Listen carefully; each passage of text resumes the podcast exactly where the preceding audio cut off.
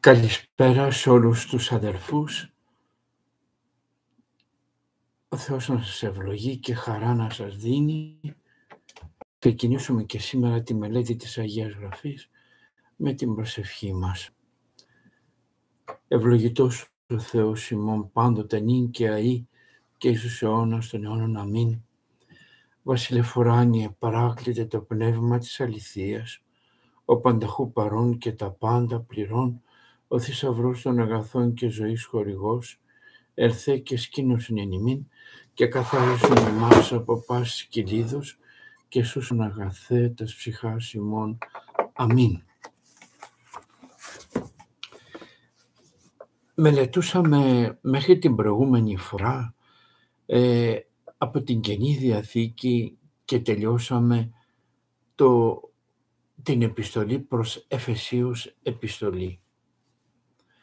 Ε, σκέφτηκα, επειδή συνεχώς έτσι μελετούμε μέσα από την Καινή Διαθήκη, ποια μαθήματα από την Παλαιά Διαθήκη, γνωρίζοντας και όλον αυτόν τον κόσμο, πόσο ευλογημένος είναι, θεόπνευστος η Παλαιά Διαθήκη και με μεγάλη διδαχή για τη ζωή μας, από όλους τους δικαίους της εποχής εκείνης.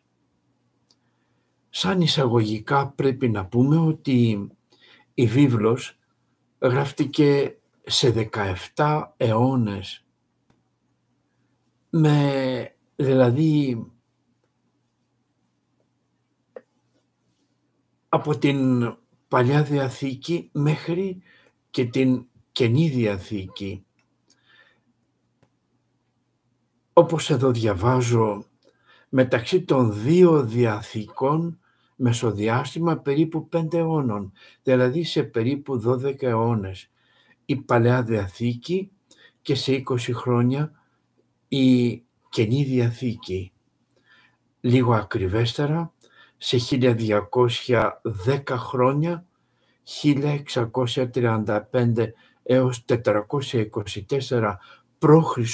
η Παλαιά Διαθήκη και σε 20 χρόνια 49 με 69 μετά Χριστόν η Καινή Διαθήκη. Ε, εδώ πρέπει να πούμε ότι ο Μωυσής είναι αυτός που ανακαλύπτει το αλφάβητο, το εβραϊκό και 1700 χρόνια πριν π.Χ. έρχεται και καταγράφει την, τα πρώτα πέντε βιβλία τα οποία και μπορεί να τα αποδώσει γράφοντάς τα με όλη την φθογγική του απο, ε, απόδοση. Πριν από τον Μωυσή όλες οι γραφές ήταν ή σφινοειδείς ή ιδεογραφικοί, αλλά που στην ουσία διαβάζοντάς τα δεν μπορούσες να καταλαβείς τους φθόγκους. Έρχεται ο Μωυσής που έζησε χρόνια μέσα στην Αίγυπτο με όλους τους σοφούς και όλα τα γράμματα και εκεί μέσα με θεοπνευστία ανακαλύπτει το εβραϊκό αλφάβητο, 22 γράμματα, με τα οποία έρχεται και καταγράφει την ιστορία, την πεντάτευχο θα λέγαμε εμείς, τα πέντε πρώτα βιβλία της Αγίας Γραφής της Βίβλου. Αυτό το αλφάβητο που ήταν η μεγάλη ανακάλυψη μέσα στην ανθρωπότητα και αυτό μέσα από την φώτιση του Θεού έρχεται και μεταφέρεται μέσω των φινίκων στους Έλληνες και οι Έλληνες το παίρνουν και κάνουν το δικό τους αλφάβητο και καταγράφουν τη δική τους ιστορία. Ο Θεός πρόσταξε τον Μωυσή να διαφυλάξει το κείμενο της Παλαιάς Διαθήκης για να μείνει μέσα στους αιώνες. και έγραφε ποιήσεις κυβωτών μαρτυρίου λέγει εκ ξύλων ασύπτων, δύο πύχεων και ημίσους το μήκος και πύχιος και ημίσους το πλάτος και πύχιος και ημίσους το ύψος και καταχρυσώσεις αυτήν χρυσίο καθαρό έσωθεν και έξωθεν χρυσώσεις αυτήν και εμβαλείς εις την κυβωτών τα μαρτύρια α, αν δώσει σύ και επίσης ηλαστήριον και επίσης δύο χερουβίμ χρυσούς τορευτούς και επιθύσεις αυτούς εξαμφωτέρων των κλητών του ηλαστηρίου. Του είπε να κάνει ένα μεγάλο σεντούκι, ένα 70 επί ένα 70, το οποίο να το χρυσώσει εσωτερικά, ασφαλώς με να το κατασκευάσει, με, να το χρυσώσει. Ήταν κατασκευασμένο από, ε, ε, από ειδικό ξύλο για να μην σαπίζει και να βάλει μέσα εκεί πέρα όλα σε ρολά που ήταν σε διφθέρες. Δέστε τι θαυμαστό ότι ο Μωυσής στην εποχή του, πόσα χρόνια, 1700 π.Χ. έρχεται και, μετα, ε, ε, και γράφει την ιστορία σε ειδικά δέρματα από αυτά που θυσιαζόταν στον, ε, στο ναό των Ιεροσολύμων, τα οποία κατεργαζόταν και αυτά τα έκανε ρολά σαν και τα, και τα τοποθέτησε μέσα σε αυτήν την κύβωτο, μέσα στο σεντούκιο όρθια ακριβώς και το σκέπασε με δύο χεροβίμ από πάνω. Έτσι ονομάζεται μαρτύριο, η κυβωτός του μαρτυρίου, γιατί ήταν οι Άγιες Γραφές μέσα, τα Ιερά Γράμματα, ένα, ένας λόγος μαρτύριο του Θεού μέσα εκεί. Ήταν τα και μετά λίγο λίγο με τον καιρό και με τα χρόνια γέμιζε, όπως είπα πριν πέρασαν τόσοι αιώνες για να ολοκληρωθεί η Παλιά Διαθήκη, τοποθετούνταν εκεί. Όμως δεν ήταν ότι αυτές, αυτή η γραφή έμεινε μόνο εκεί, αλλά και τις αντέγραφαν και σε άλλα.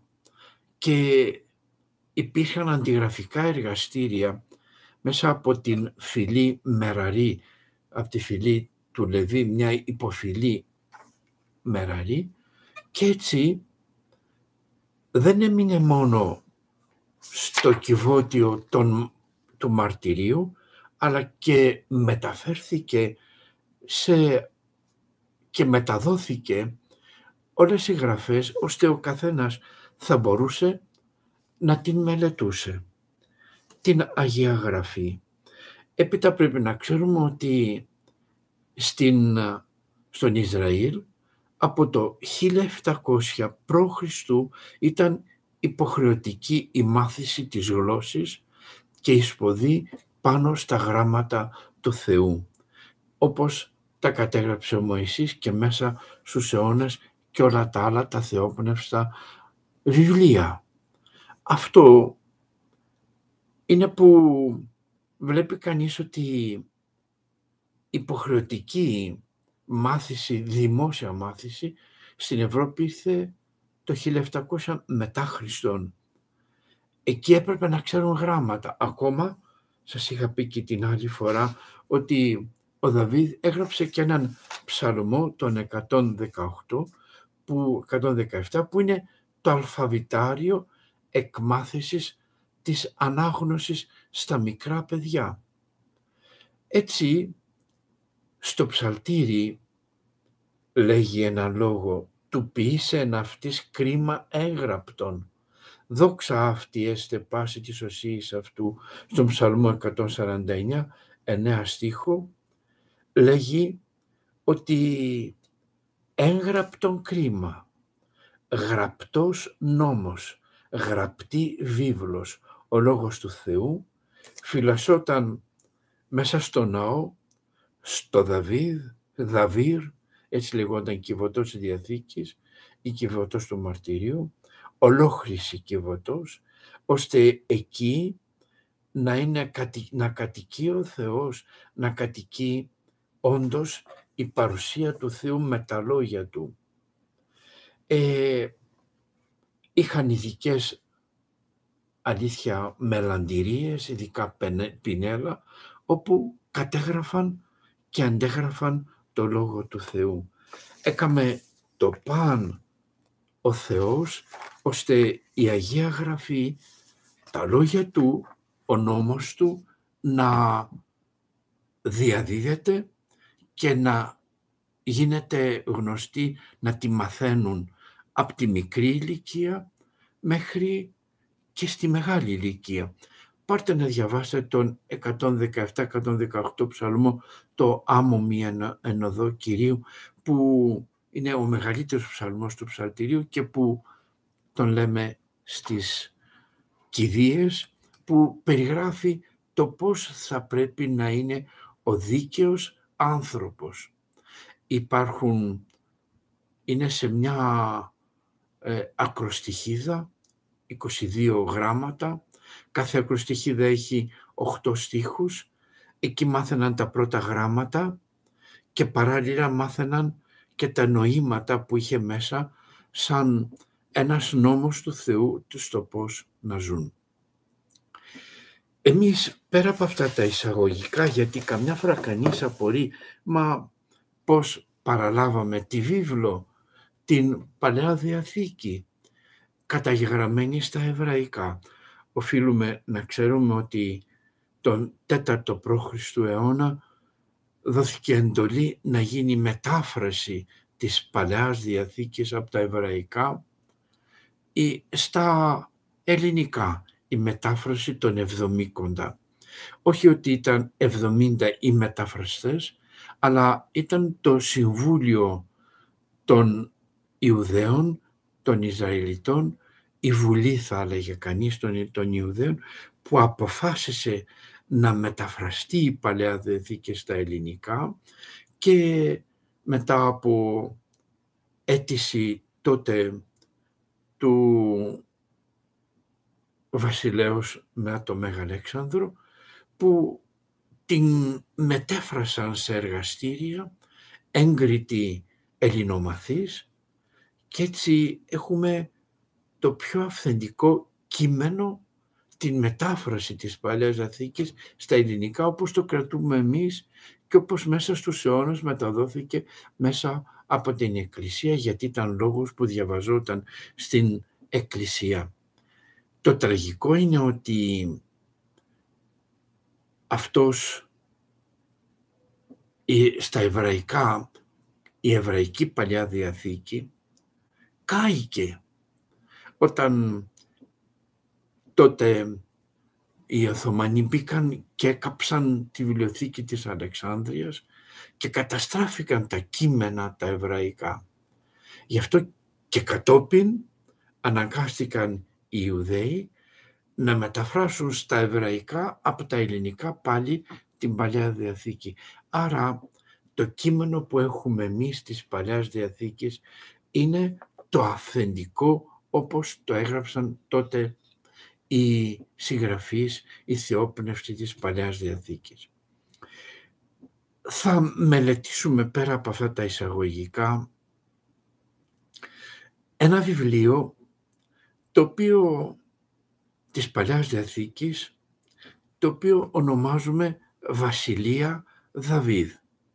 Είναι το Α και το Β, το πρώτο και το δεύτερο των βασιλειών στην Παλιά Διαθήκη.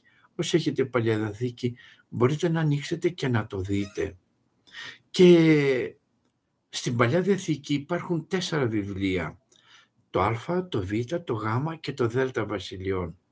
Στην πραγματικότητα είναι δύο.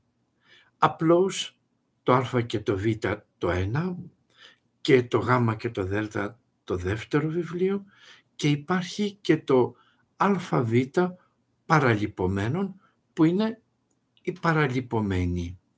Αυτά τα βιβλία μέσα στην αρχαιότητα διχοτομήθηκαν για βιβλιοδετικούς λόγους, αλλά που δεν πάβει όμως να είναι θεόπνευστα τα βιβλία, όπως καταγράφηκαν, αλλά για μας Βασιλεία Δαβίδ αναφέρομαι το πρώτο και το δεύτερο βασιλειών. Ε, και ο Μέγας Αθανάσιος το λέγει βασιλειών τέσσερα μέσα σε μια επιστολή του. Το Α και το Β βασιλειών μιλάει για τον Δαβίδ. Είναι η βασιλεία του Δαβίδ. Το Γ και το Δ μιλάει για τον Ηλία, τον προφήτη. Γι' αυτό και στην προσωμαίως επιστολή ο Απόστολος Παύλος το ονομάζει το, τα δύο αυτά βιβλία ότι το βιβλίο του Ηλία. Έτσι, πέρα από αυτά τα, έτσι, τα λεπτομέρεια που μιλάμε τώρα, εμείς θα εισέλθουμε για να μελετήσουμε το βιβλίο αυτό, τη Βασιλεία του Δαβίδ, κεφάλαιο κεφάλαιο, για να ζήσουμε και να νιώσουμε όλη την Παλιά Διαθήκη που είναι, έχει τους δικαίους όπως τον Δαβίδ που θα μελετήσουμε τη ζωή του, που είναι ένας δικαίος με πάρα πολλά πράγματα που μπορεί να μας δώσει και μελετώντας την Παλιά Διαθήκη θα μπορέσουμε να την να γνωρίσουμε καλύτερα και την Καινή Διαθήκη. Πότε γράφτηκε το βιβλίο αυτό, ΑΒ Βασιλειών, Βασιλεία Δαβίδ; Γράφτηκε μετά την επιρροβάμ διέρηση του Ισραήλ σε δύο βασίλεια, 1023 π.Χ. πριν την εμφάνιση του προφήτου Ηλία, που ήταν 950 π.Χ. Έτσι, το βιβλίο αυτό είναι που γράφτηκε από τον προφήτη Ιωήλ. Εκεί πηγαίνει η σκέψη των ειδικών ότι ο προφήτης Ιωήλ, ο αρχαιότερος προφήτης με προφητικό βιβλίο μέσα στην Παλιά Δοθήκη, μαζί ίσως και με κάποιους άλλους μαθητές προφήτες, κατέγραψαν αυτό το βιβλίο, τη Βασιλεία του Δαβίδ. Και μέσα σε αυτό το βιβλίο, σκοπός του βιβλίου είναι να ιστορίσει το γεγονός της θεμελίωσης της θεοκρατικής βασιλείας του περιούσου λαού του Θεού του Ισραήλ με ακρογωνιαίο λίθο το πρόσωπο του πιστού και αφοσιωμένου στον Κύριο δούλου του Δαβίδ για τον οποίο ο Κύριος είπε «Εύρον Δαβίδ των δούλων μου, άνδρα κατά την καρδία μου, ως ποιήσει πάντα τα θελήματά μου. Βρήκα έναν άνδρα κατά την καρδιά μου, λέει ο Θεός, και αυτός ήταν ο Δαβίδ. Όπως για τους Έλληνες είναι ο Μέγας Αλέξανδρος, που μεγάλων, με, ε, μεγάλινε την Ελλάδα, έτσι και ο Δαβίδ για τον Ισραήλ. Μόνο που εδώ είναι που βλέποντας στο Δαβίδ ήταν ο βασιλιάς, ο ικανός σε όλα, ανδρείος, μεγαλόψυχος, άδολος, ανεξίκακος, δίκαιος, ταπεινόφρον, γεμάτος καλοσύνη και αγαπητός στο λαό του είναι και το υπόδειγμα του επίγειου ανωτάτου άρχοντος.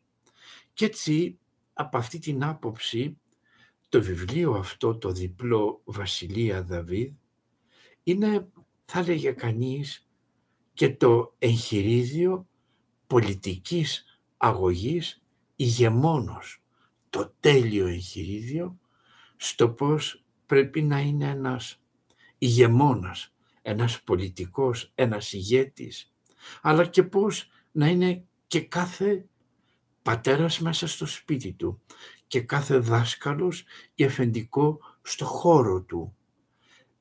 Το, η συμπεριφορά ενός ηγεμόνος. Παράδειγμα, το πρόσωπο του Δαβίδ. Έτσι, ο σκοπός του βιβλίου δεν είναι τόσο για να καυχηθεί κανείς στο πώς μεγάλη είναι τόσο ο Ισραήλ στο πρόσωπό του, αλλά πως ένας ηγέτης υπάκου στο Θεό λαμπρύνει το λαό του και μέσα από την πίστη του βλέπουμε και ζούμε πραγματικά την όλη αυτήν ευλογία σαν ένα δίδαγμα και για τη δική μας τη ζωή. Έτσι, το βιβλίο αυτό, πρώτο βασιλιών, Βασιλεία Δαβίδ γενικότερα, ξεκινάει με τη γέννηση του Σαμουήλ που μας περιγράφει τόσο όμορφα το πώς γεννήθηκε ο Σαμουήλ. Είναι ο πρώτος κριτής και προφήτης του Ισραήλ και που γεννιέται σε μια εποχή που ήταν δύσκολη και χρειαζόταν ένα, μια προσωπικότητα άξια για να μπορέσει να οδηγήσει και να κατευθύνει και τον Δαβίδ και να τον χρήσει ως βασιλέα.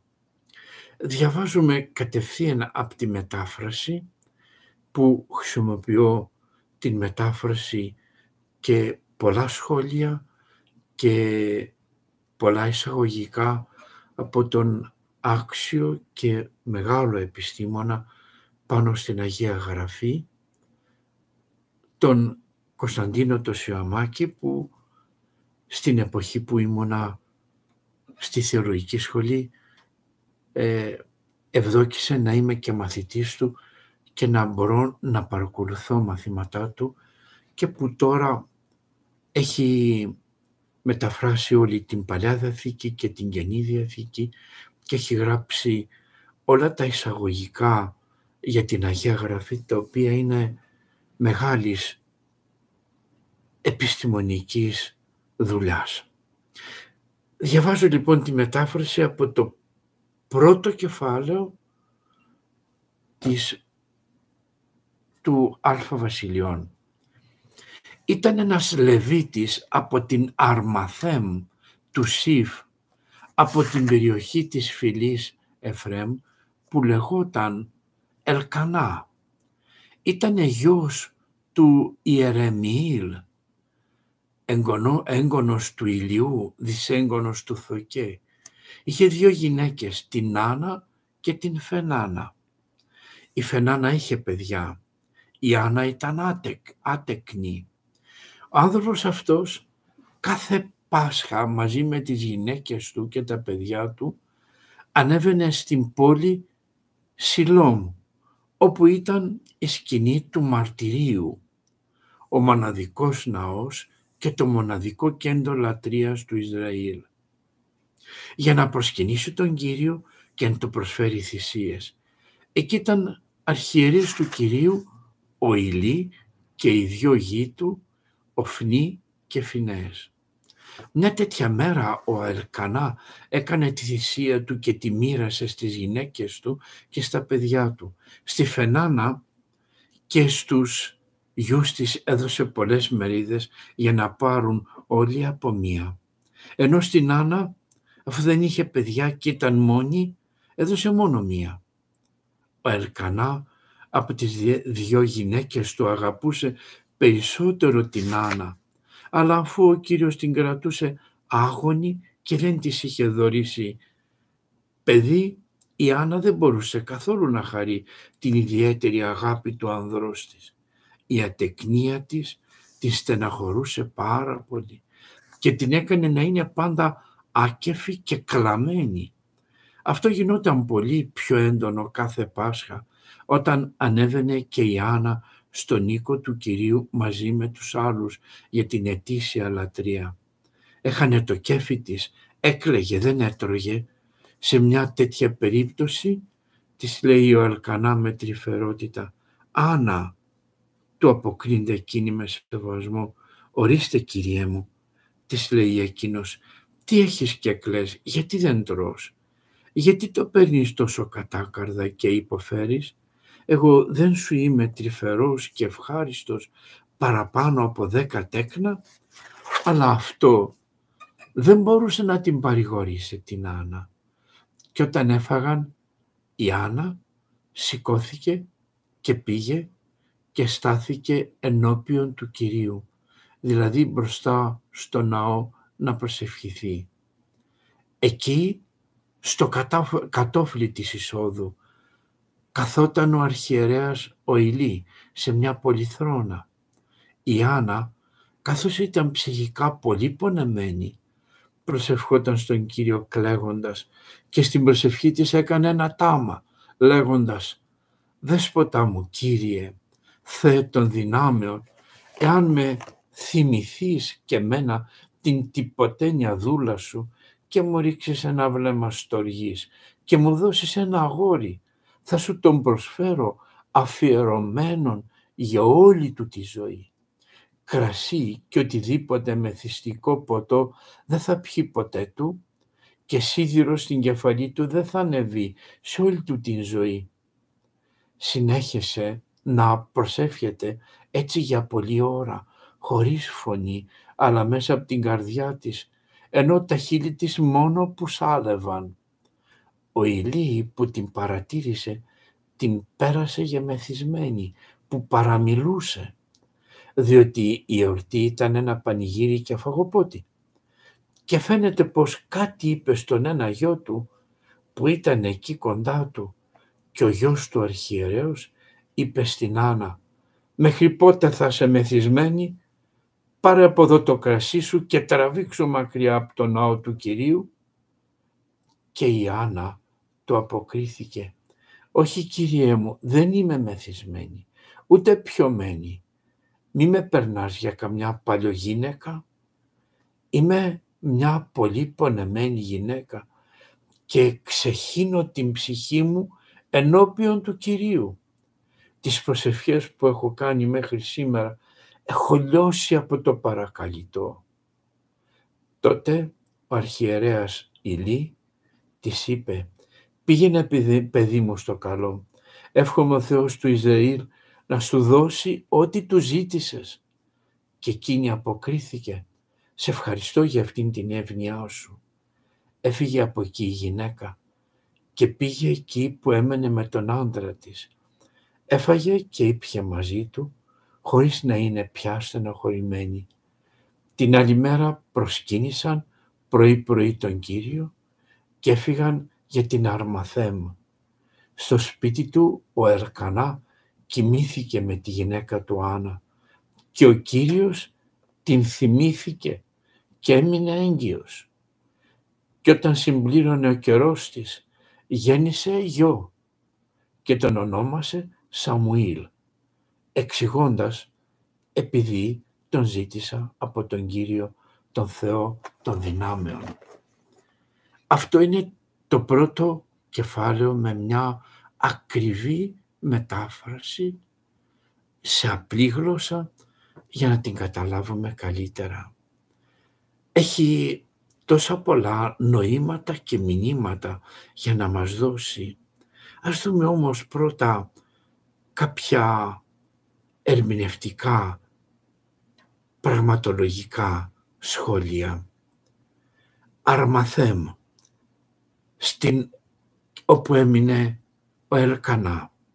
Στην Καινή Διαθήκη το συναντούμε Αριμαθέα, εκεί που ήταν βουλευτής ο Ιωσήφ από Αριμαθέας, αν το θυμάστε. και Αρμαθέμ Σιφ για να ξεχωρίζει ίσως και από άλλες κάποιες άλλες πόλεις Αρμαθέμ.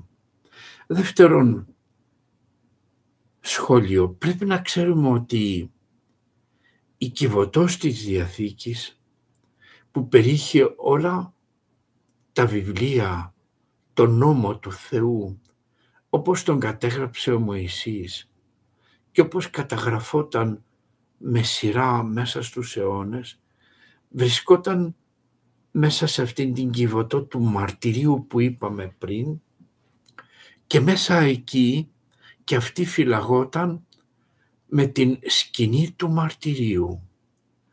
Και η πρώτη έδρα που είχε η σκηνή του μαρτυρίου μαζί με την κυβότητα της Διαθήκης ήταν μια ορεινή πόλη που λεγόταν Σιλόμ, βορειότερα από την Ιερουσαλήμ, στο νομό της φυλής του Εφρέμ, η πρώτη έδρα της σκηνής του μαρτυρίου, από τα χρόνια του Ιησού Ναβί μέχρι τα χρόνια και του Σαμουήλ. Τότε οι, τα παιδιά του Ηλί θέλοντας να κάνουν μια μάχη και να νικήσουν τους Φιλιστέους πήραν την Κιβωτό και για να τους βοηθήσει γιατί εκεί ήταν ο Θεός μέσα με το λόγο του στη μάχη και τότε τους απέρριψε ο Θεός και όπως θα τα δούμε μέσα στην ιστορία και άρπαξαν για 7 μήνες οι Φιλιστέοι την Κιβωτό αλλά έπαθαν μεγάλες ζημιές και αρρώστιες. Η Πολυάζωτος, Γεθ, Ασκάλωνα ώσπου είπαν τους Ισραηλί, οι Ισραηλίτες ελάτε να την πάρετε. Καταστραφήκαμε με την Κιβωτό της Διαθήκης. Και ήρθε τότε σε μια εξοχική κατοικία κάποιου Αμιναδάβ ε, πρώτα στη Βεθσαμής και μετά σε αυτή την κατοικία. Εκεί στην πόλη, έξω από την πόλη Καρα, Καρα, Καριαθιαρίμ δυτικά της Ιερουσαλήμ εκεί έμεινε κυβωτός της Διαθήκης και φέραν από τη Σιλόμ και τη σκηνή του μαρτυρίου και ντύσαν και κάλυψαν την Κιβωτό. Εκεί υπήρχε η ιερατική πόλη Νομβά, εκεί πήγαν οι ιερείς και μετήκησαν. Και στο δέκατο, αυτή ήταν η δεύτερη έδρα, στην Καριθιαρήμ της σκηνής του μαρτυρίου και μετά η τρίτη έδρα και οριστική, ο Δαβίδ, δέκα χρόνια μετά από τη βασιλεία του, πήρε, μετέφερε την Κιβωτό και το ιερατείο της στην Ιερουσαλήμ και έγινε μόνιμη έδρα μέχρι τα χρόνια του Χριστού. Έγινε και πολιτική πρωτεύουσα του Ισραήλ, η Ιερουσαλήμ, γιατί εκεί ήταν η σκηνή του μαρτυρίου. Και εκεί ο Σαμουήλ, ο κάθε κριτής κυβερνούσε την πόλη του όταν ήταν κοντά, εκεί που ήταν κοντά η κυβωτός του, της Διαθήκης. Αυτό έτσι σαν σχόλια ιστορικά και βλέπουμε εδώ τον Ερκανά που ήταν από την Λεβί, ήταν Λεβίτης αυτός ερχόταν στις μεγάλες γιορτές, Πάσχα και Πεντηκοστή, το Πάσχα εδώ εννοεί, για να κάνει τις θυσίες του. Με δύο γυναίκες που είχε, την Άννα και την Φενάνα. Η μία είχε παιδιά, η άλλη ήταν χωρίς παιδιά, δεν μπορούσε να κάνει παιδιά. Εδώ βλέπουμε τρία πρόσωπα μέσα στην περικοπή αυτή. Ο γιος του αρχιερέα Θρασής και Ανεδής ορμάει στην Άννα που και τη δοκιμάζει σκληρά την ώρα που προσευχόταν. Η ίδια έχινε την καρδιά της προσευχόμενη στο Θεό, πως όμορφη εικόνα αυτή έχινε την καρδιά της. Μεθυσμένη από το Πνεύμα του Θεού, μιλούσε στο Θεό και τον παρακαλούσε με έντονο τρόπο, κλαίγοντας και λέγοντας τόσο όμορφα ότι να με θυμηθείς και μένα την τυποτένια δούλα σου και να μου ρίξεις ένα βλέμμα στοργής, να μου δώσεις ένα γόρι. Θα σου τον προσφέρω αφιερωμένο για όλη του τη ζωή.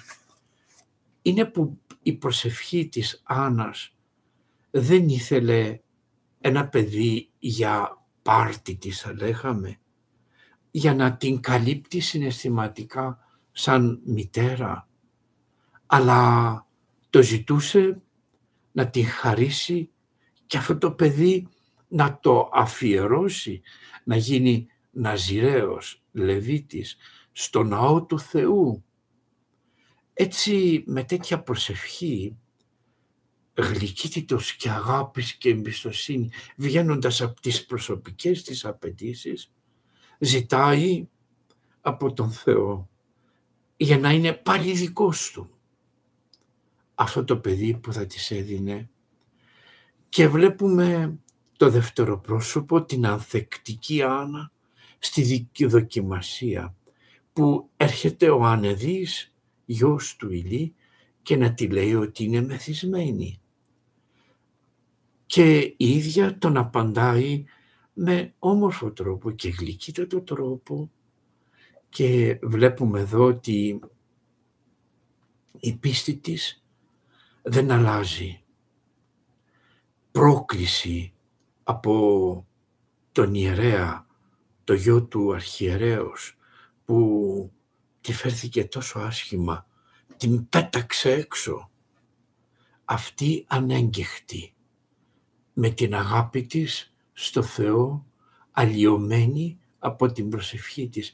Δεν της ενδιέφερε πώς την μίλησε, ήταν ήρεμη γιατί ξέσπασε την καρδιά της και ήξερε ότι ο Θεός την αγαπά και θα την ακούσει. Και βλέπουμε και ο Ηλί, το άλλο πρόσωπο, το τρίτο πρόσωπο, πράος, γλυκής, παρήγορος και επικοδομητικός απέναντι στην γυναίκα αυτή την ακούει με τι πόνο καρδιάς του λέγει δεν είμαι μεθυσμένη. Την καρδιά μου ξεχύνω, χύνω στο Θεό είμαι άτεκνη. Και εκεί προφητικά δουλεύοντας, ο ίδιος, ο Ηλί της λέγει ότι θα σου χαρίσει ο Θεός και του χρόνου τέτοιον καιρό. Θα έχεις ένα παλικάρι και πίστεψε πραγματικά. Εδώ βλέπουμε αυτό, αυτά τα τέτοια πρόσωπα. Μια γυναίκα με τη στιβαρότητά της, την προσευχή της στο Θεό, μεθυσμένη. Είναι που είχε μια αληθινότητα ο λόγος αυτός που είπε ε, το παλικάρι αυτό λέγοντας ότι ήταν μεθυσμένος. Μεθυσμένη η γυναίκα η Άννα, διότι όντως Είδατε πως λέγει ο Απόστολος Παύλος και το μελετήσαμε στην προσεφεσίους και μη μεθείς και στεΐνου, ενώ εστίν ασωτεία, αλλά εν πνεύματι Αγίο. Μεθάτε με το πνεύμα το Άγιο, ψέλνοντας και λαλούντας ύμνους και οδές πνευματικές. Είναι ένα ουράνιο μεθύσι όταν ο άνθρωπος ξεσπάει στην προσευχή του και νιώθει αυτή την εφορία και τη χαρά και τη γλυκύτητα και την ειρήνη στην καρδιά του με αυτό το μεθύσι της προσευχής. Είναι που εκείνη την ώρα έρχεται και πλημμυρίζει ο άνθρωπος την προσευχή από το φως του Χριστού, το φως της μεταμορφώσεως και βλέπει και λέγει άρρητα ρήματα και βλέπει την παρουσία του Θεού μέσα από όλη αυτήν την προσευχή του. Είναι που λέγει ο Ιερός Χρυσόστομος, είναι μέθη η προσευχή, μια ουράνια μέθη, αλλά και που πολλές φορές έλεγε, δείχνοντας το Αγιοπότηρο στο λαό του Θεού, ο Ιερός Χρυσόστομος λέγει, ελάτε να μεθύσουμε με τον κράτη των ίνων, με το σώμα και το αίμα του Χριστού και να χαρούμε αυτό το μεθύσι το ουράνιο, την παρουσία του Χριστού μέσα στην καρδιά μας. Πώς να περιγράψει κανείς βιωματικές εμπειρίες όταν ζει αυτήν την χαρά της προσευχής, όπως μου έγραφε μια άξια ψυχή και ευλογημένη που ζει τον κόπο και τον αγώνα της οικογένειάς της και της πολυτεχνίας που μου έγραφε και μου έλεγε «Ζω ένα μεθύσι». Ιδιαίτερα όταν κοινωνώ σε όλη αυτή τη διακονία μου, στον αγώνα μου, σαν να μην μπορώ να το περιγράψω με τη χαρά αυτήν, την απερίγραπτη μέσα μου με την παρουσία του Χριστού. Πάω σε ένα άλλο σημείο. Εδώ βλέπουμε στα, στην αρχαία τη γλώσσα ονομάζει Αδονή, Κύριε, Ελοή, Σαβαώθ. Έτσι απευθύνεται στο Θεό στην γλώσσα την αρχαία. Δέσποτά μου Κύριε, Θεέ των δυνάμεων. Έτσι μπορούμε να το αποδώσουμε όπως διάβασα στην μετάφραση. Αυτή η λέξη «η» που τελειώνει «αδονή», «ελοή». Το γιώτα αυτό σημαίνει μου, το μου, Κύριέ μου, δεσποτά μου. Και αυτή η λέξη μου που βλέπουμε και στο Δαβίδ συνεχώς να τη χρησιμοποιεί ο Κύριος μου και ο Θεός μου όπως λέγουν όλοι οι Άγιοι θέλουν να δείξουν της καρδιάς το πείραμα της αγάπης που έχουν στο Θεό. Χριστέ μου, Κύριέ μου. Αυτό δείχνουν ότι ο Θεός δεν είναι μόνο ο Θεός όλων, αλλά είναι και ο προσωπικός μου, ο Θεός, ο Πατέρας μου, όπου ξεσπάω και του μιλώ. Έτσι εκφράζεται αυτή η γυναίκα, ο Θεός μου, Κύριέ μου, Δέσποτά μου. Ένα άλλο σημείο είναι ότι εδώ βλέπουμε ότι λέγει στο Θεό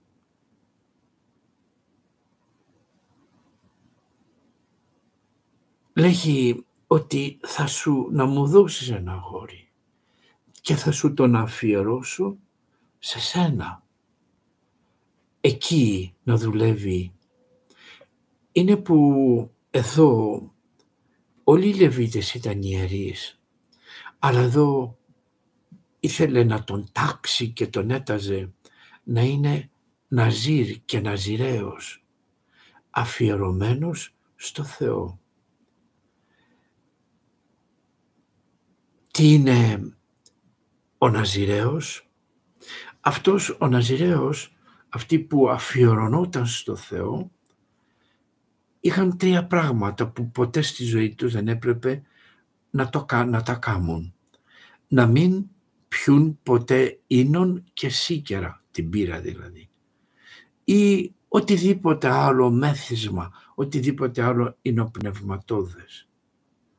Ίνος και σίκερα είναι τα δύο γνωστά στην Αγία Γραφή ινοπνευματώδη ποτά. Το κρασί και η μπύρα. Και δεύτερο, ο Ναζιραίος να μην βάλει ποτέ ψαλίδι ή ξηράφι στην κεφαλή του. Η Σόβια να είναι ακούρευτος, αξίριστος που έδειχνε την αφοσίωση στο Θεό και δεν έπιναν και ποτέ ξύδι. Έτσι το είχε Αγία Γραφή. Έτσι τον έταζε το γιο της αφιερωμένο στο Θεό εξ ολοκλήρου. Η αγαμία στους αφιερωμένους δεν υπήρχε ακόμα. Αυτή ξεκίνησε από τον προφήτη Ηλία που ήταν ο πρώτος προφήτης που δεν ήταν Ναζίρ αλλά ήταν όμως αφιερωμένος με την αγαμία του. Και Ναζίρ έγινε, ήταν και ο Σαμουήλ, έγαμος όμως. Και Ναζίρ ήταν και ο Σαμψόν με τα μακριά μαλλιά του, αλλά και εκείνος πολύγαμος. Όπως και ο Ιωάννης ο Βαπτιστής που ξέρουμε ήταν Ναζιραίος, Ναζίρ. Γι' αυτό και τον παρουσιάζουν οι αγιογραφίες με μακριά μαλλιά, με γένια. Δεν είχε βάλει έτσι ο προφητής είχε πει και έτσι να είναι αφιερωμένο στο Θεό πραγματικά. Αλλά υπήρχε και η μερική αφιέρωση, ε, η περιστασιακή αφιέρωση τον, ως Ναζιραίο, αυτό που έκανε ο Απόστος Παύλος που τουλάχιστον δύο φορές στη ζωή του, ο Απόστος Παύλος το έκανε, που ήταν ήδη χριστιανός, άφησε μαλλιά και γένια και πήγε στο ναό και στο θυσιαστήριο του ναού στα Ιεροσόλυμα, τα έκοψε και τα έριξε φωτιά θυσία στο Θεό. Ε, εδώ ένα άλλο πάλι στοιχείο. Ο Ελκανά βλέπουμε να έχει δύο γυναίκες. Ήταν πολύγαμος. Υπήρχε και επιτρεπόταν η πολυγαμία στην εποχή της Παλαιάς Διαθήκης, αλλά που δεν έμοιαζε με το χαρέμι των Ανατολιτών, ένας Ισραηλίτης είχε μία, δύο, τρεις, όσες γυναίκες ήθελε ανάλογα αν μπορούσε να τις συντηρήσει, αλλά κάθε γυναίκα είχε το δικό της το σπιτικό και το δικό της νοικοκυριό, ανεξάρτητα με την άλλη και με την άλλη. Και ο άνδρας πήγαινε στο ένα σπίτι, πότε στο άλλο, συνήθως όμως ζούσε με μία που αγαπούσε περισσότερο και με τις άλλες έκανε τα παιδιά του. Ήταν ένα, μια σοβαρότητα μέσα στην πολυγαμία που υπήρχε. Αλλά και από την άλλη μεριά είναι ότι δεν ήταν το χαρέμι των Ανατολιτών που ήταν ένα άντρο ακολασίας. Έτσι και ο Ιακώβ με τη Ραχήλ και ο Ρακανά με την Άννα. Στην ουσία ήταν, είχαν μονο, μονογαμική σχέση γιατί με τη μία από όλες ζούσε συνεχώς. Και εδώ επίσης ονομάζεται η, τον άνδρα της ονομάζει Άννα όταν, ε, όταν την φωνάζει «Κύριέ μου, αφέντη μου», θέλοντας να δείξει ότι αυτός είναι ο προστάτης και αυτός είναι η κεφαλή της. Εδώ βλέπουμε την μεγάλη θλίψη της Άννας η οποία καταφεύγει στην προσευχή. Και όταν πλέον ο Θεός εκπληρώνει της προς την προσευχή της και της προσφέρει το παιδί μετά από ένα χρόνο γεννάει το αγόρι της και το ονόμασε Σαμουήλ. Η λέξη Ιλ στο τέλος σημαίνει Θεός. Και όλη η λέξη Σαμουήλ, πάντοτε Γαβρίλ, το Ιλ, είναι του Θεός. Δανιήλ, το Ήλ είναι ο Θεός. Σύνθετης λέει Εζεκίλ, Ναθαναήλ, είναι η τελευταία λέξη του Θεού, το Ήλ. Και εδώ Σαμουήλ τι σημαίνει,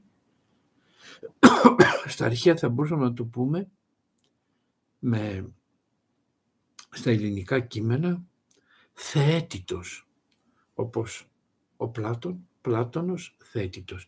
Θέτητος σημαίνει αυτόν που τον ζήτησα από τον Θεό. Θεέτητος που τον ζήτησα από τον Θεό και μου τον έδωκε και μου τον χάρισε. Έτσι, αγαπητοί μου αδελφοί, βλέπουμε εδώ σε όλη αυτή την περικοπή μια γυναίκα που μεθάει μες στην προσευχή της και ζητάει από το Θεό να της χαρίσει στην ατεκνία της ένα παιδί. Βλέπουμε ότι η προσευχή της είναι μια πάλι με το Θεό. Ε, αυτή η πάλι με το Θεό είναι που δείχνει την μεγάλη πίστη που έχει στο Θεό ότι μπορεί να της τον δώσει. Θυμάστε πόσο όμορφα τα λόγια της με τι πίστη πάλευε το Θεό. Δέσποτά μου, Κύριέ μου, μου, Θεέ μου. Σκύψε ταπεινά. Η προσευχή της είχε την αγάπη, ο Θεός μου, Κύριέ μου. Είχε την ταπείνωσή της. Είχε το ότι έβγαινε από τον εαυτό της και ήθελε το παιδί αυτό για το Θεό να το χαρίσει και να είναι ναζιραίος. Μια προσευχή με όλα τις ομορφιές και την ταπείνωσή της και που όντως βλέπουμε ότι ο Θεός την έκτισε, εκπληρώνει την προσευχή. Ο Σαμουήλ, ο θεέτητος, ένα παιδί που ήρθε μέσα από τις προσευχές της μέσα από τον πόνο της, η καρδιά της ξεχύλισε και προσευχήθηκε και ο Θεός της τον χάρισε. Όπως λέγει ο Ιερός Χρυσόστομος ότι αν το νερό είναι πλαδαρό πάνω στη γη, σαπίζει. Αν το βάλεις μέσα σε σωλήνες, έρχεται και γίνεται πίδακας και ανεβαίνει ψηλά. Έτσι, ώρες ώρες και οι θλίψεις στον άνθρωπο και το στρίμωγμα που μας κάνει ο Θεός είναι για να μας σμπρώξει, να προσευχηθούμε καλύτερα. Όλα αυτά μην τα ακούμε πάρεργα, λέει ο Ρωσόστομος. Και όταν κάποια στιγμή πέσουμε σε κάποια δύσκολη κατάσταση, σε μια μεγάλη δυσκολία, σε ένα πρόβλημα, κι αν πονάμε, κι αν οδυρώμεθα και αν είναι ακόμα αφόρητο το κακό που μας βρήκε, μην τρομάζουμε, ούτε να απελπιστούμε, αλλά προσευχόμενοι να περιμένουμε την πρόνοια του Θεού. Εκείνος γνωρίζει σαφώς πότε θα λύσει αυτό το πράγμα που μου φέρνει αθυμία. Ο Θεός επέτρεψε να στριμωχτούμε σε κάποια θέματα, όχι γιατί μας μισεί, όχι γιατί μας αποστρέφεται, όχι γιατί δεν μας θέλει, αλλά για να μας ανοίξει τις θύρες της φιλοσοφίας μας. Εδώ βλέπουμε δεν την μισούσε ο Θεός την Άννα, δεν της απέκλεισε την μήτρα με μια αποστροφή, όχι, αλλά για να ανοίξει η καρδιά της σε μια μεγάλη πίστη και να παλέψει το Θεό και με την καρδιά της να κατακτήσει αυτό που ήθελε. Και δες τον πλούτο της πίστεως και να καταλάβουμε ότι πιο λαμπρή την έκαμε ο Θεός μέσα από αυτήν τη δυσκολία. Γιατί ώρες ώρες βρισκόμαστε σε μια δυσκολία, λέμε με παράτησε ο Θεός, σαν μια θεοεγκατάλειψη. Όχι, δεν μας παρατάει ο Θεός. Περιμένει πώς μέσα από αυτήν την τεχνική της απομόνωσής μας, αυτής της αίσθησης που είναι ο Θεός μου, μέσα από εκεί να τρέξουμε και να τον βρούμε τον Θεό. Όπως λέγει ο Ρωσισόστομος, βλέπεις τον πατέρα των γονιών να κρύβεται και το παιδί να τρέχει «Μαμά, μαμά, που είσαι» και να το σορποζητάει και μόλις εμφανίζεται να ορμάει και να το παίρνει αγκαλιά. Αυτή η τεχνική της ώρες ώρες θεοεγκατάλειψης είναι που τον ψάχνουμε πιο πολύ και τον αγαπούμε πιο πολύ μέσα από τις προσευχές μας. Και βλέπουμε εδώ ότι ήθελε όχι μόνο απλώς, λέγει ο Άγιος Σώστομος, να αποκτήσει, έχει πάρα πολύ ωραίες ομιλίες στην Άννα, την προφήτη του Άγιος Σώστομος, αν τις βρείτε σε μετάφραση διαβάστε τις, είναι πολύ όμορφες, αλλά όχι μόνο να της δώσει παιδί, αλλά και καρπών αναθύνε το Θεό. Και να το, τάξει, το τάξε να το παραθέσεις στο Θεό. Και λέγει ο Ρωσός, πολύ γαρ των ανθρώπων, ούτως αλόγως διάκυνται. Και πολλοί κατηγορούν τις γυναίκες που δεν μπορούν να κάνουν παιδιά. Και δεν είναι το θέμα ότι δεν θέλουν, αλλά έτσι βάζει την πρόνοια του ο Θεός και τις αποστρέφονται. Είναι αθλιώτης όλο αυτό και βλέπουμε ότι εδώ ο Ερκανά την αγαπούσε την Άννα.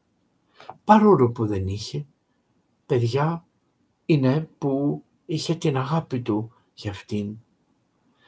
Έτσι αναφέρει εδώ επίσης ότι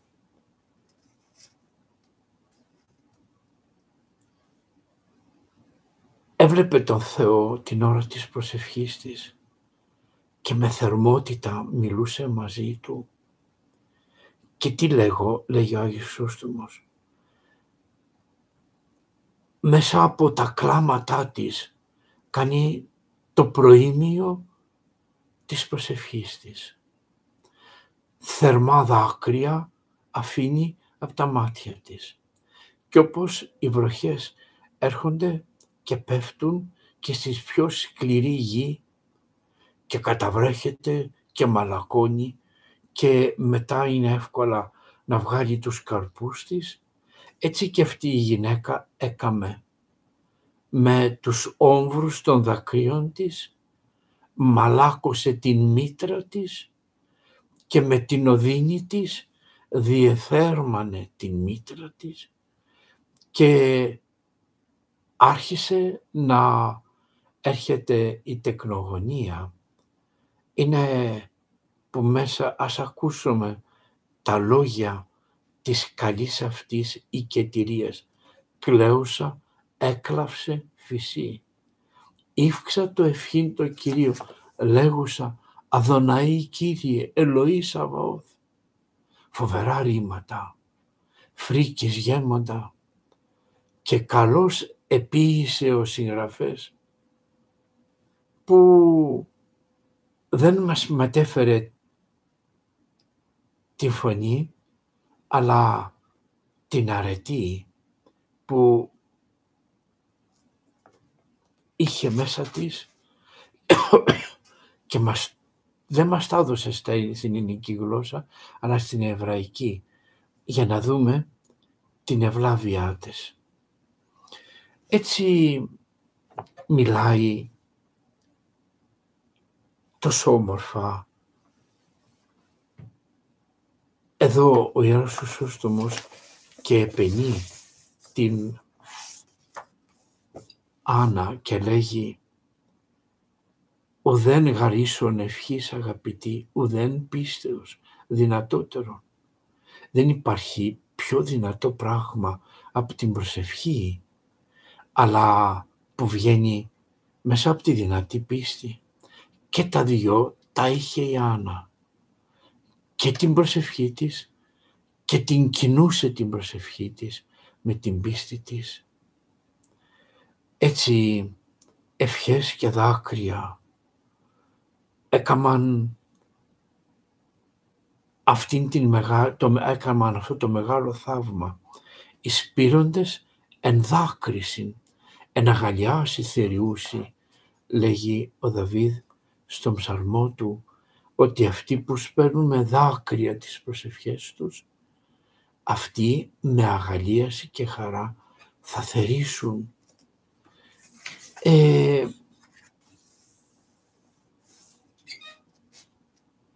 λέγει πάρα πολλά έτσι επενώντας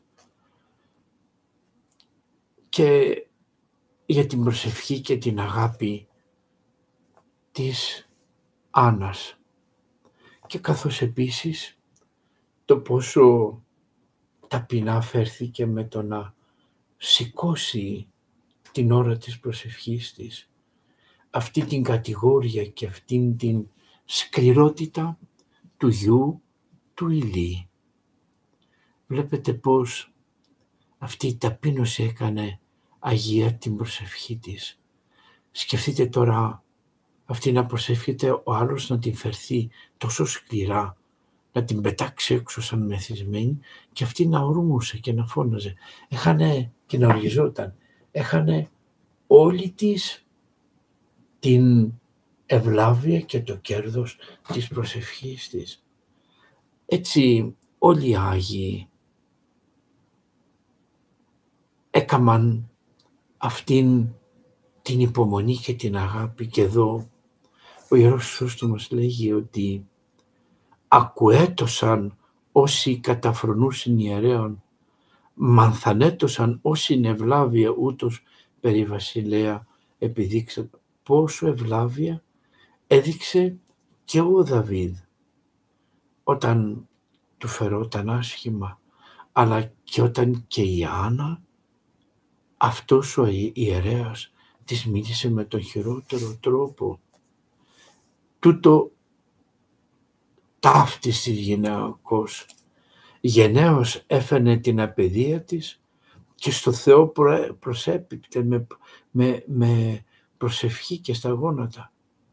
Και δεν αγρίεψε, ούτε οργίστηκε, αλλά μέσα της έφερε τη λιδωρία και τη δυσκολία μέσα της. Και αυτό την ευλόγησε. Γι' αυτό πολλές φορές όταν μας λιδωρούν, εάν πάμε να απολογηθούμε και να απαλλαχθούμε από τη λιδωρία, ανάβουμε φωτιά και χειρότερα ορμάμε και από τα θηρία ακόμα σε αυτούς που μας έβρισαν και έχουμε ευθύνη με τα προότητος και επί όχι με ύβρι ούτε με λιδωρία να φερόμαστε απέναντι στους άλλους ανθρώπους. Σταματάω όμως εδώ για να συνεχίσουμε την άλλη φορά με τα επόμενα, επόμενα. Ας μας μείνει ο λόγος του Ιερού Χρυσοστόμου. Εμέθιε εκείνη η γυναίκα. Ήταν μεθυσμένη, όχι από κρασί, αλλά από ευλάβεια πολύ. Προσευχόταν μέσα από την καρδιά της. Ας μας ευλογήσει ο Θεός και σε εμάς αδελφοί μου, όπως έλεγα χθες, να προσευχόμαστε με μεγάλη πίστη στο Θεό και μάλιστα και με επιμονή σαν την Χαναναία του Ευαγγελίου που τον Χριστό τον πάλεψε και κέρδισε με μεγάλη ταπείνωση. Και εμείς ας παλεύουμε τον Θεό στις προσευχές μας όταν έχουμε δυσκολίες, προβλήματα, ιδιαίτερα τις πτώσεις μας, τους πειρασμούς μας, τους λογισμούς μας. Ο Θεός ζητάει της καρδιάς μας το πείρωμα, τον πόθο, αυτό το μεθύσι Θεέ μου πρέπει να με βοηθήσεις. Να σηκώνεσαι το βράδυ, να σηκώνουμε το βράδυ. Και εκεί να τον παρακαλούμε με την καρδιά μας, πρέπει να με βοηθήσεις.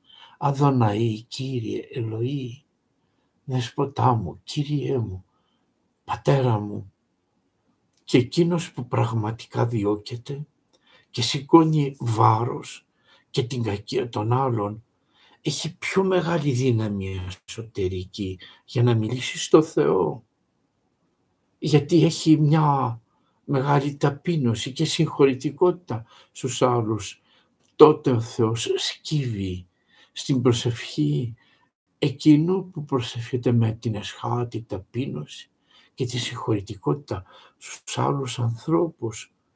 Θυσία το Θεό πνεύμα συντετριμένων, καρδία συντετριμένη και τεταπεινωμένη. Ο Θεός ουκ εξουδενώσει. Δεν θα απελπίσει μια ψυχή που ταπεινωμένη, διαλυμένη, ταπεινή, με ποιή και με συγχώρεση στους άλλους, παρακαλεί να βοηθήσει. Πώς είναι εύκολα να διεκδικούμε ώρες ώρες το δίκιο μας και να μην αφήνουμε το Θεό αυτός, Θεέ μου, εγώ συγχωρνάω, εσύ να ευλογήσεις αυτόν τον άνθρωπο; Χωρίς να ζητάμε το δίκιο μας. Και αυτό που λέγει ο, ο Θεός ότι εμεί πρέπει εκδίκησης. Εγώ λέγει Κύριος ανταποδός, εγώ θα του βάλω μυαλό εσύ να είσαι ήρεμος, συγχωρητικός, ειρηνικός, έχεις πατέρα. Θα τον εστριμώξει, όπως σε κάποια αδελφή ψυχή, ο άνδρας της, έστειλε μια αγωγή με χίλια δυο ψέματα για να πάρει την, το διαζύγιο και η ίδια ξέρει μόνο να προσεύχεται στο Θεό για να την να τον ελεήσει για τον τρόπο με τον οποίο φέρεται. Δεν διεκδικεί ούτε στα δικαστήρια να πάει, ούτε να διεκδικήσει το δίκαιο ότι εγώ δεν είμαι έτσι όπως τα γράφει. Ας αδικηθώ εγώ Κύριε μόνο να σώσεις τον άνθρα μου. Φλογημένη ψυχή, ειλικρινά το λέγω και δακρύζω. Να αγαπάει και να μην θέλει να εκδικηθεί, αλλά ούτε και το δίκαιο της να βρει. Όχι, να πληρώσω ακόμα και εις ερήμην το δικαστήριο και τα έξοδα ακόμα το δικαστήριο από την τσέπη μου. Αλλά δεν θα έρθω ποτέ σε αντιδικία και σε ένταση με αυτόν που με διώκει. Αλλά ταπεινά τον παραθέτω στα χέρια του Θεού για να δώσει αυτός τη λύτρωση, το δίκαιο μου να κοιτάξω ή τη σωτηρία της ψυχής του άλλου. Πόσο εγωιστές είμαστε που ψάχνουμε το δίκαιο και αντί να τους παραθέσουμε στα χέρια του Θεού όλους αυτούς που μας αδικούν. Εμείς θέλουμε να δικαιωθούμε. Τι τραγικό. Δεν μάθαμε να αγαπούμε, δεν μάθαμε ακόμα. Δεν είμαστε θεοδίδακτοι όπως μας δίδαξε ο Θεός που ούχε αυτό ήρεσεν, αλλά αυτόν παράδοσε τον εαυτό του στους ονειδισμούς των ονειδιζόντων και να προσέφεται από το Σταυρό «Πάτερ άφες αυτής». Ουγαρίδασε τι, τι ποιούσε. Δεν ξέρουν τι κάνουν. Κρίμα. Συγχώρεσα τους Κύριε. Πού να βρούμε αυτή την καρδιά μας; Να μπορούμε να συγχωρούμε, να αγαπούμε και να Νοιαζόμαστε για αυτούς οι οποίοι όντως μας φέρθηκαν και μας φέρονται άσχημα. Ο Κύριος να ευλογεί και να μας ελεεί σε αυτήν την μεγάλη αγάπη που είχε η Άννα και την υπομονή. Και σκεφτείτε πως η ιερέας την έβριζε και την πετούσε. Πού να τολμήσει κάποιος ιερέας να μας πει κάτι; Ορμάμε χώρια κατηγόριας και εγκρίνειας και διαπόμευση που του κάνουμε. Ναι, γιατί Ένας ιερέας είναι εύκολος στόχος, γιατί ξέρουμε ότι αυτός δεν θα μας κυνηγήσει, αλλά πέρα από αυτό, όταν πλήττουμε έναν ιερέα ή τον κατηγορούμε, ε, κάνουμε τα χατήρια του διαβόλου για να πατάξω τον πειμένα και διασκορπίσονται, διασκορπιστήσονται τα τέκνα και τα πρόβατα του Ισραήλ. Ρίχνω μια ματιά στα μηνύματά σας.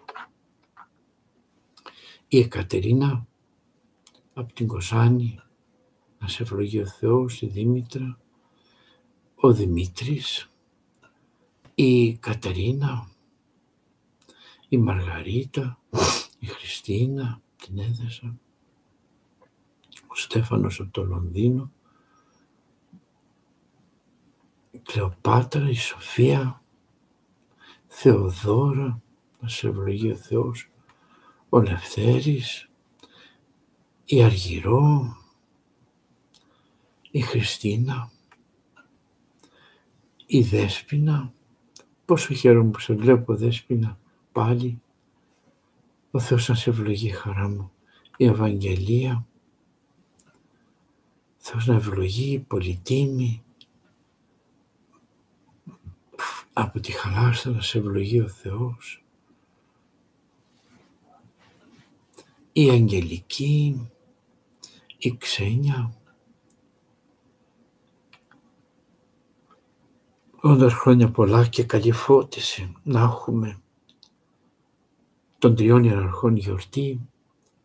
Εμείς έχουμε τα πρότυπα, τα ελληνοορθόδοξα, αλλά σήμερα πώς έχουμε καταντήσει άλλα πρότυπα θέλουν να βάλουν στη γενιά που είτε είναι από τη χώρα των ηθοποιών, είτε από τη χώρα των μεγάλων παικτών και μπασκετμπολιστών και ε, όποιον άλλον αθλητών. Πρότυπα που απογοητεύουν πολλές φορές με τον τρόπο της ζωής τους.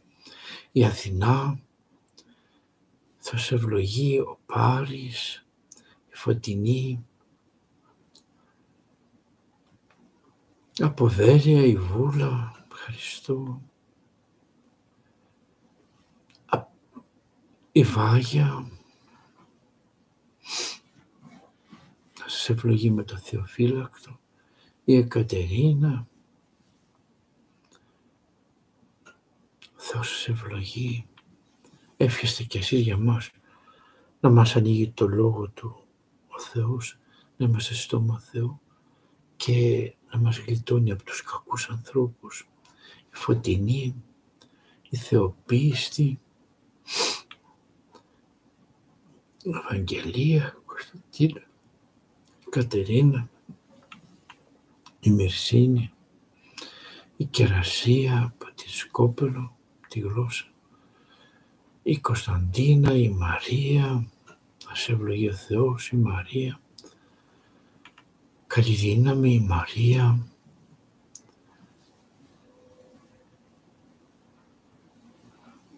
ο Λεωνίδας από την Καλαμάτα.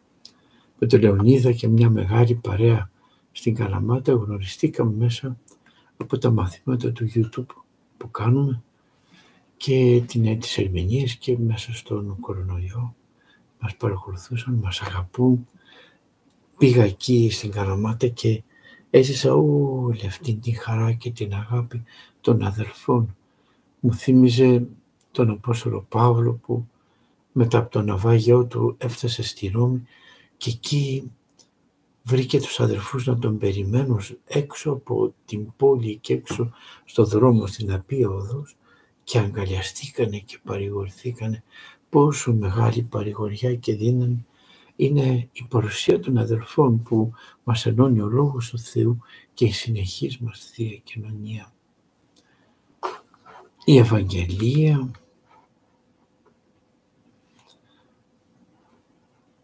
η Ευδοξία, μια ανακοίνωση ότι αύριο το απόγευμα θα έχουμε την ευλογία εδώ στο Μίντιο Έχουμε ναό του Αγίου Τρίφωνος, ο προστάτης των αμπελουργών και των αμπελιών.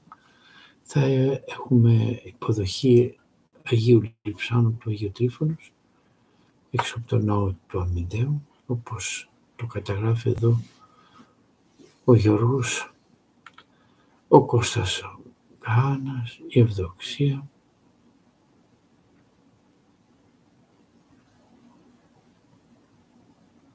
Μάλιστα. Πότε μπορεί κάποιος να πάει με τον ρυθμό την ώρα της προσευχής. Ε, δεν νομίζω ότι πρέπει να παίρνουμε τα αρνητικά ε, και η πιο μικρή προσευχή, ακόμα και η πιο δύσκολη ώρες προσευχή, εισακούγεται στο Θεό. Ποτέ δεν πάει χαμένος ένας λόγος στο Θεό. Απλώς να μην απελπιζόμαστε, αυτός είναι ο μεγάλος πειρασμός στις προσευχές μας, αλλά να ξέρουμε ότι ο Θεός μας ακούει και θα μας το δώσει όποτε Αυτός κρίνει.